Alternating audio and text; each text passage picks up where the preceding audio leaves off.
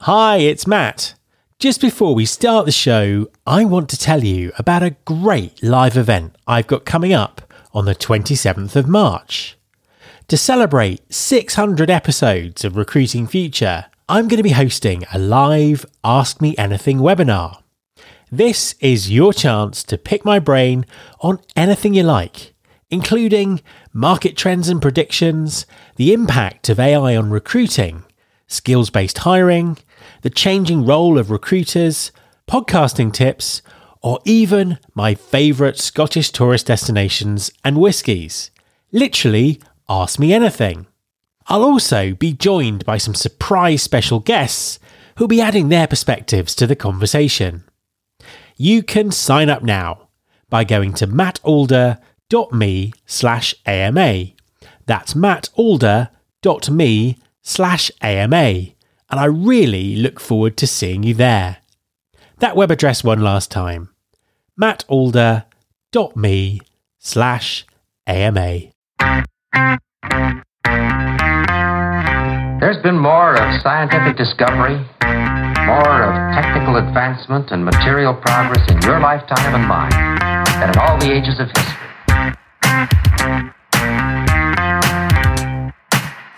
Hi there, this is Matt Alder. Welcome to episode 498 of the Recruiting Future podcast. The early careers labour market is evolving. The pandemic severely impacted internships, hybrid working is changing graduate recruitment, and many employers are reviewing their entry requirements to cast a broader net for talent.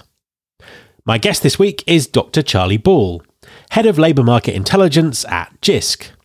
Charlie is one of the UK's leading experts on graduate employment, with deep insights to share on current market trends that are applicable globally. A must listen for anyone involved with interns, graduates, and college recruiting. Hi, Charlie, and welcome to the podcast. Hello, Matt. Nice to be here. It's an absolute pleasure to have you on the show. Please, could you just introduce yourself and tell everyone what you do? Well, I'm Dr. Charlie Ball, and I'm the head of labour market intelligence at JISC. JISC is the large organisation, uh, not for profit organisation within the higher education sector that looks after services and uh, support for students and, and, practice. And it's the digital organisation for the sector. Um, and I'm the labour market expert there. Tell us a little bit more about what that entails. Well, essentially, my role is to do a lot of the primary research or to lead a lot of the primary research that underpins a lot of the practice of the UK's higher education career services. Now, as you know, as some of our many of our listeners know, know the um, uh, higher education system in the UK has a very strong and very well integrated um, career service system. Um, all institutions have some kind of career service.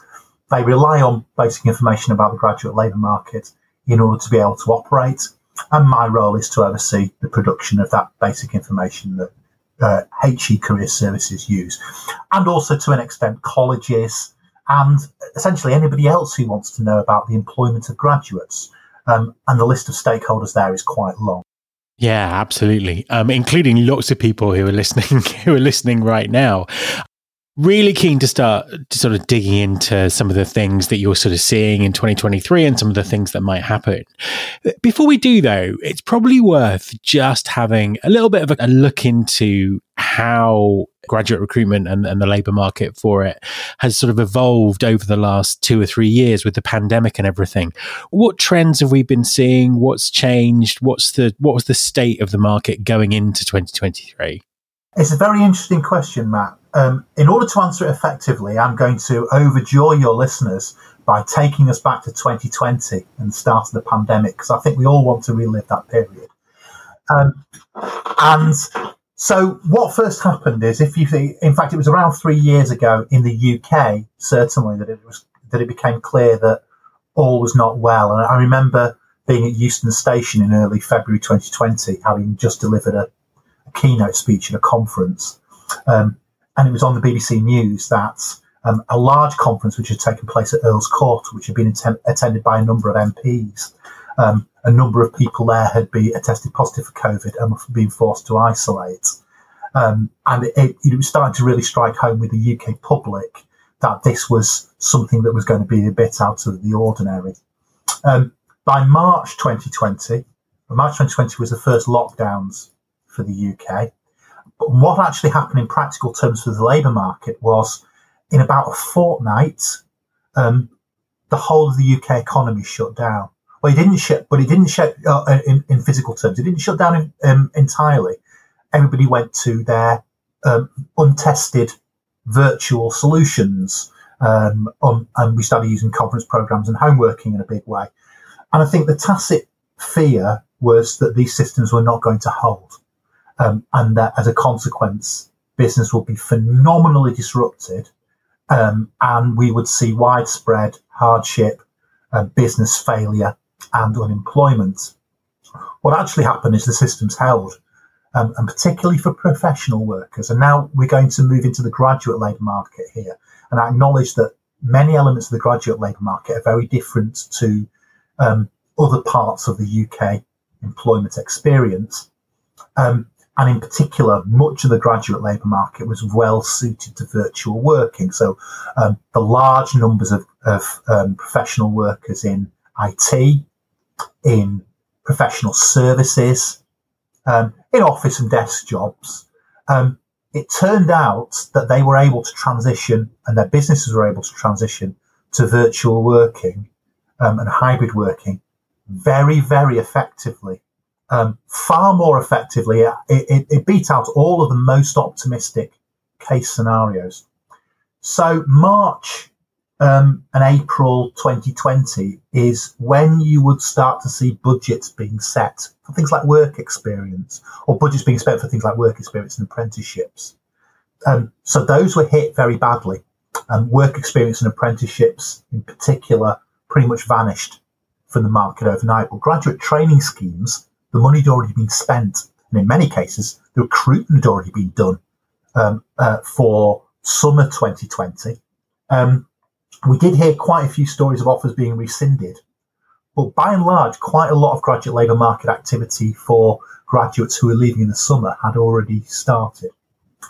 Um, and as the summer went on, and the furlough scheme, which we must remind ourselves in the UK certainly was very effective, preserved many jobs. At the start of the outset, there were respected labour market economists saying that by autumn 2020, we might be seeing four to five million people out of work an absolutely phenomenal number. Um, the furlough scheme was originally intended to only last until September 2020, and after that, the the out, outlook for particularly for small businesses looked very very bleak. But of course, in the event, because of that bleak outlook, the furlough scheme was extended. Um, at the outset of the pandemic, the World Health Organization told us it might take 18 months to get a vaccine. Um, in the end, the lead time to a vaccine was substantially shorter. Um, and so by autumn 2020, it was clear that virtual working was more effective than people believed and productivity was up. In fact, in some cases, worker satisfaction was up. We had a vaccine on the way. Um, and mass unemployment hadn't taken place. And so by autumn 2020, it was starting to become clear, and I was having quite a lot of conversations, um, starting to become clear that, um, if anything, many graduate businesses particularly those that had successfully switched along with their clients to hybrid working, may, if anything, had under recruited during the pandemic itself, the main, main parts of the pandemic. We then fast forward to the recruitment season for 2021, early to late spring. In May 2021 was when all the remaining restrictions were lifted in the UK on movement, and everybody tried to recruit at once. And it, the recruitment market went absolutely mad.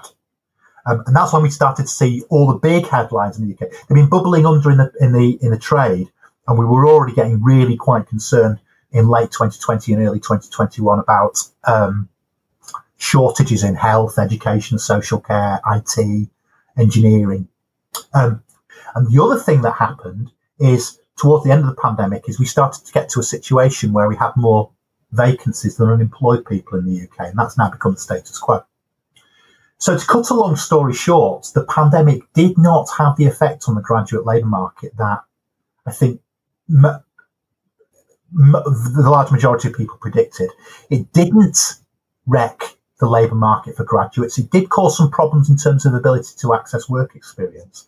But those graduates who graduated during the pandemic, actually, um, we've now got the data for their first destinations 15 months after graduating. The graduates who graduated during the pandemic actually um, saw very little, or seem to have seen very little, um, short to medium term scarring of their labour mar- of their labour market prospects. And the main effect has been um, that now um, and this is still very, very profound that now still 80% of the IT workforce, 70% of the professional services workforce is now working in a hybrid way, have been working in a hybrid way for um, three years now. We can assume that's embedded. And that has been the main change for graduates of the pandemic. The fact that um, hybrid working is now um, the business model for large parts of the jobs market, large parts of the professional jobs market, many, possibly most, difficult to get put an exact figure on it, but it's certainly a large proportion of graduates um, will now work in a hybrid way in the future. And most people who are working in a hybrid way in the UK at least have degrees. And I think that is a an underappreciated distinction. Hybrid working is basically for graduates. Before we sort of move forward into 2023, just I suppose a couple of things to to to, to kind of ask you about about that. Um, firstly, obviously the the lack of um, people getting work experience and internships, um, you know, back in 2020, 2021. Do you think that will have a material effect down the line? I think the whole work experience training um, question is a really, really interesting one um, because um, if you're a, if you're a company that's now working on a hybrid model, delivering training, delivering work experience and apprenticeships, particularly accredited ones, and particularly ones that require an assessment, um, it's now a different challenge. And I think it's one that business doesn't yet feel it's completely met. So we have this situation where businesses have, have not brought back work experience to quite the extent because particularly, you know, if you're offering, say if you're offering an apprenticeship, um, that's got an accredited portion at the end. In order to do that, you need people in the office all the time, and you need someone to assess the work that your your apprentice is doing. And there are challenges to that um, that I think industry has not come to a consensus on how to meet. That's very interesting from my point of view as a specialist in employment. And I do think there is a great prize to be won by any organisations, sectors, or individuals who solve those problems to industry's satisfaction. Because to be to be candid, I think there is there are new business models emerging in delivering and assessing training and work experience, um, and and even basic functions like HR. Because of course. Um, your average HR, particularly uh, your, your your your standard HR models, do assume essentially, you know, if you've got an, an employee who's under who's who's struggling at work, for example, your colleagues will notice that and you can have a quiet word is, is the uh, is the first process. But in a virtual environment that's very different. And that's that's why some of the um, issues to do with well-being and, and, and, mental health have started to to come up. Um, and I think there are a lot of implications in those lines that have yet to be worked out. So the work experience model and the way that work experience is delivered is still I think we're still going to be as a society, and particularly in terms of the way that we look at work, ex- uh, uh, expectations for people to have certain kinds of work experience. I think it'll take a few years before that settles down. A quick message from our sponsor, Wonolo. Hi everyone, I want to tell you about Wonolo. That's W O N O L O. Wonolo stands for Work Now Locally.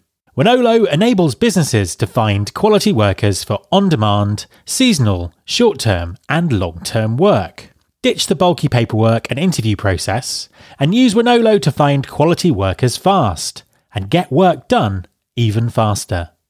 With flexible workers and no platform fees, you can save on operating costs, meet demand, and maximize earnings with ease.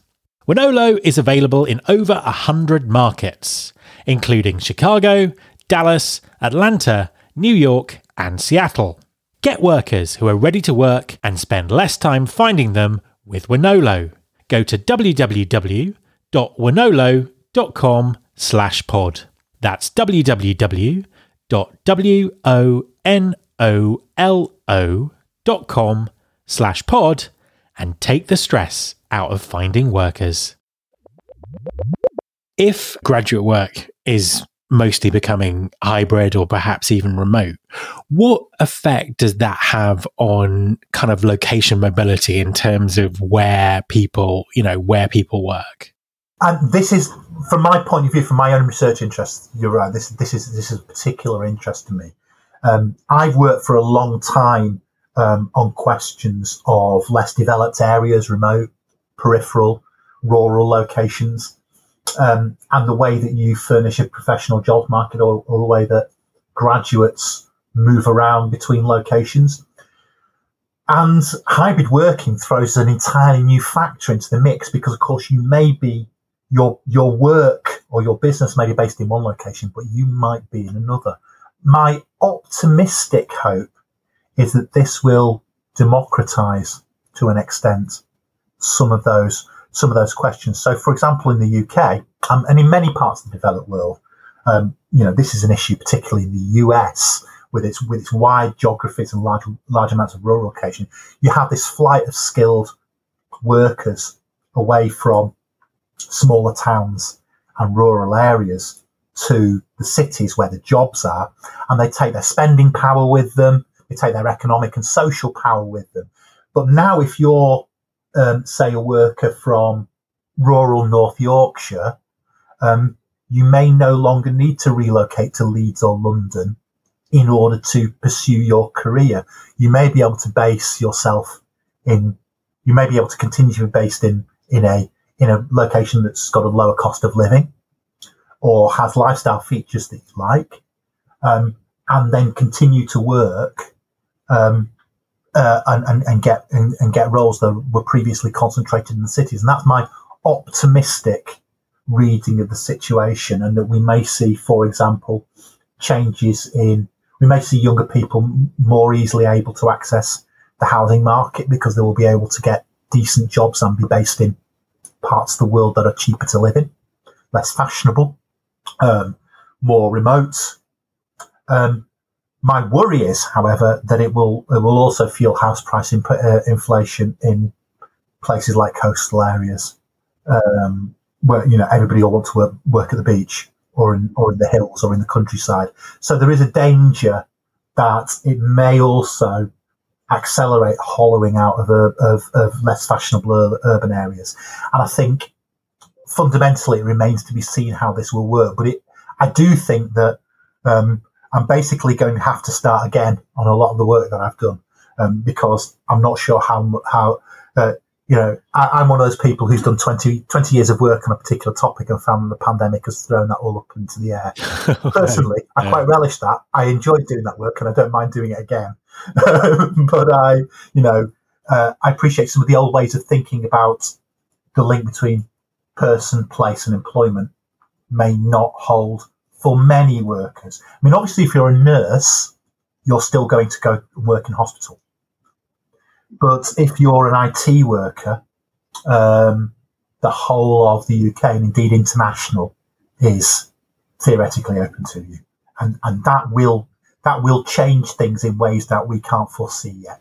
I suppose moving on to the the you know the current sort of state of the economy in 2023, I was reading through the predictions you were making about the the the, the market for the next 12 months, and one of the things that you you say is that we're not going to see the, the the type of graduate labor market that we normally get in a recession. Can you can you explain what you mean by that and what what you're seeing happening? Well, I mean, normally you will see the graduate labour market um, suffer during recession. It's all, it's worth stressing that the, the labour market for graduates always suffers the least of all the labour markets.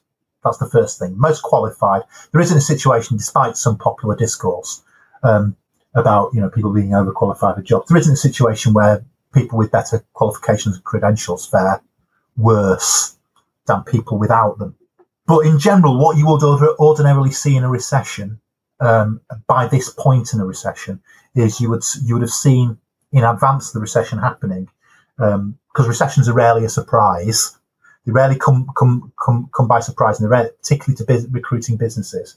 So you'd have seen a drop in business confidence for about 12 to 18 months before the recession happened, reduced investment, which includes um, uh, includes hiring. It's, it's, more usually on things like R and D and and and equipment and plant and location spend, but it, will also be on on hiring.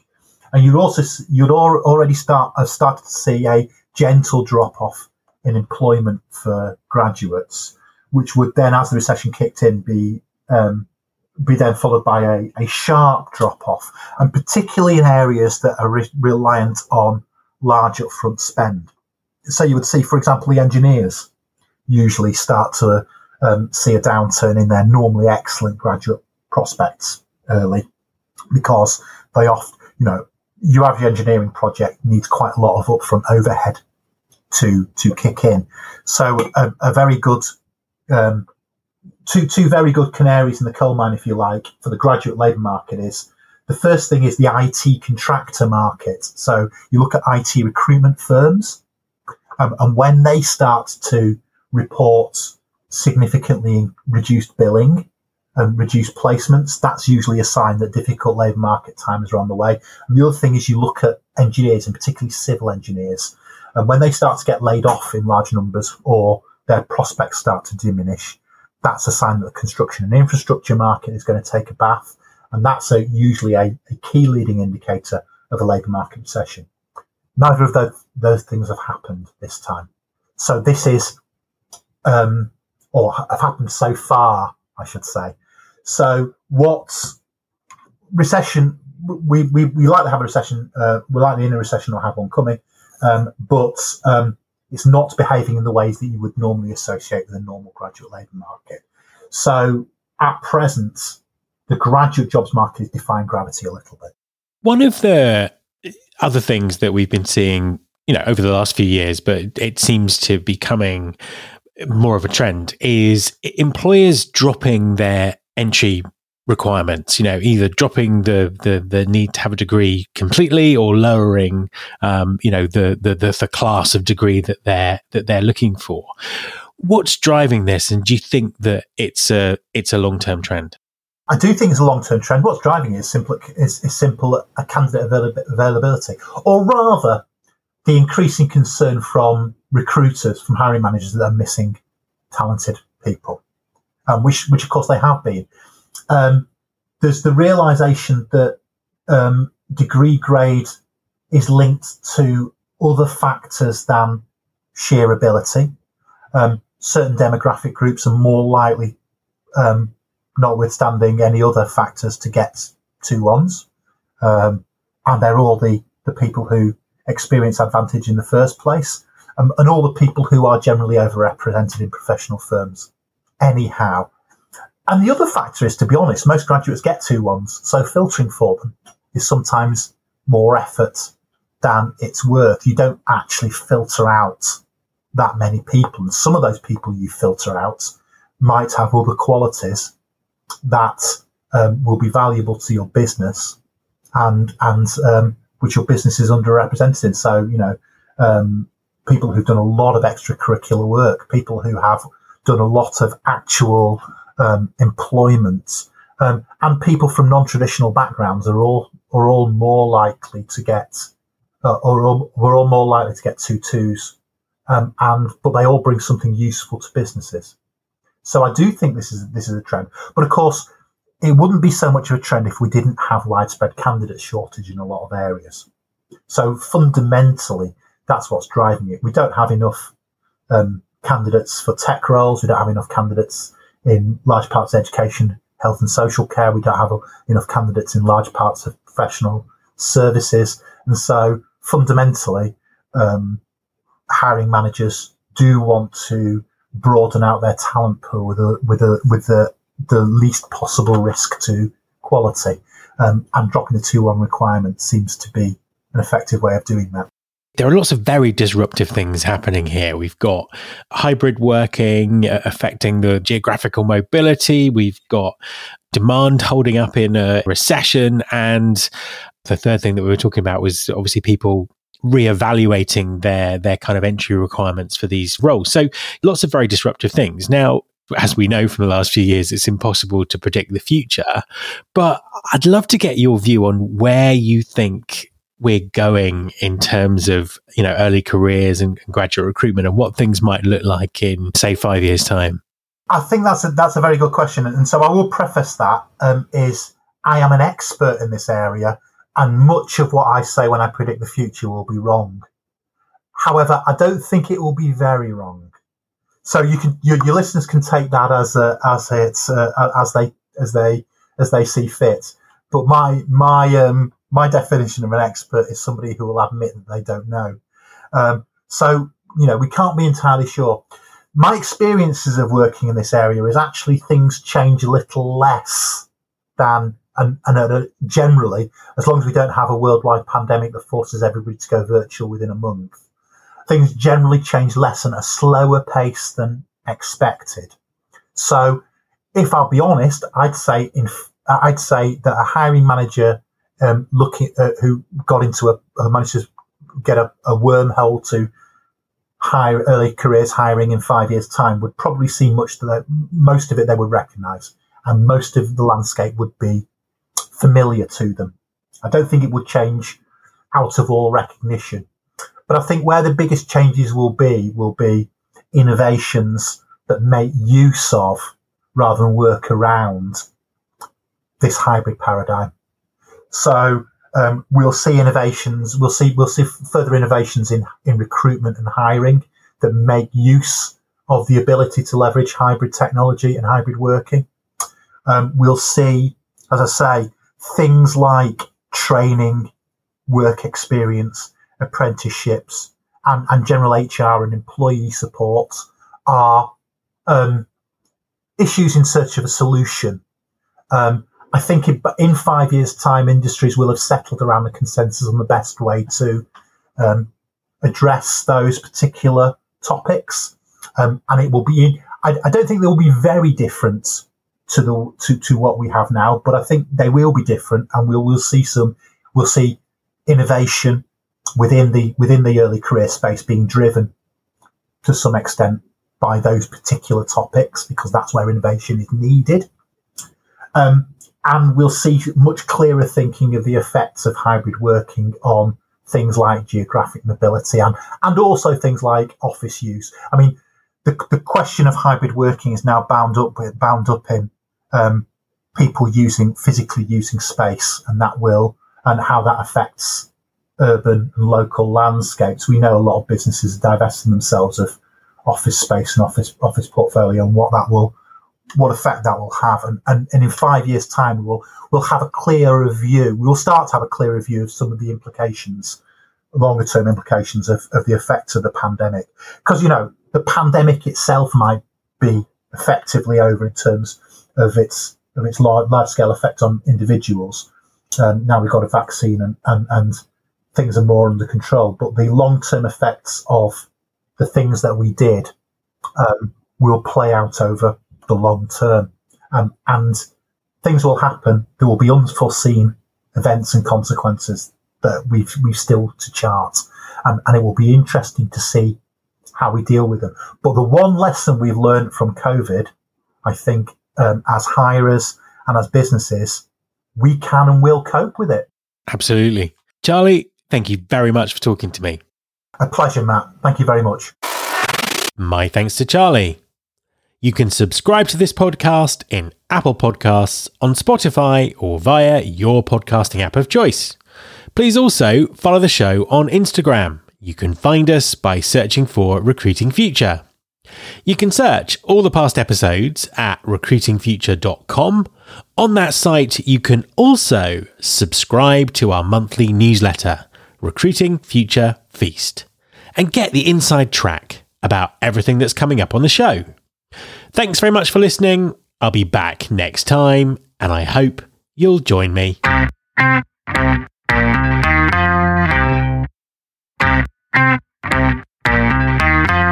This is my show.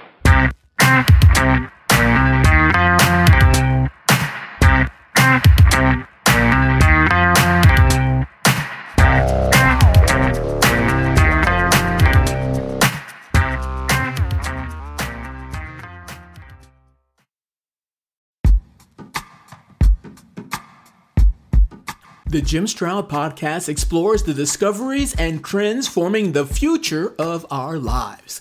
Brain to brain communication, robot bosses, microchip implants for workers, and artificial intelligence replacing human workers are all happening now.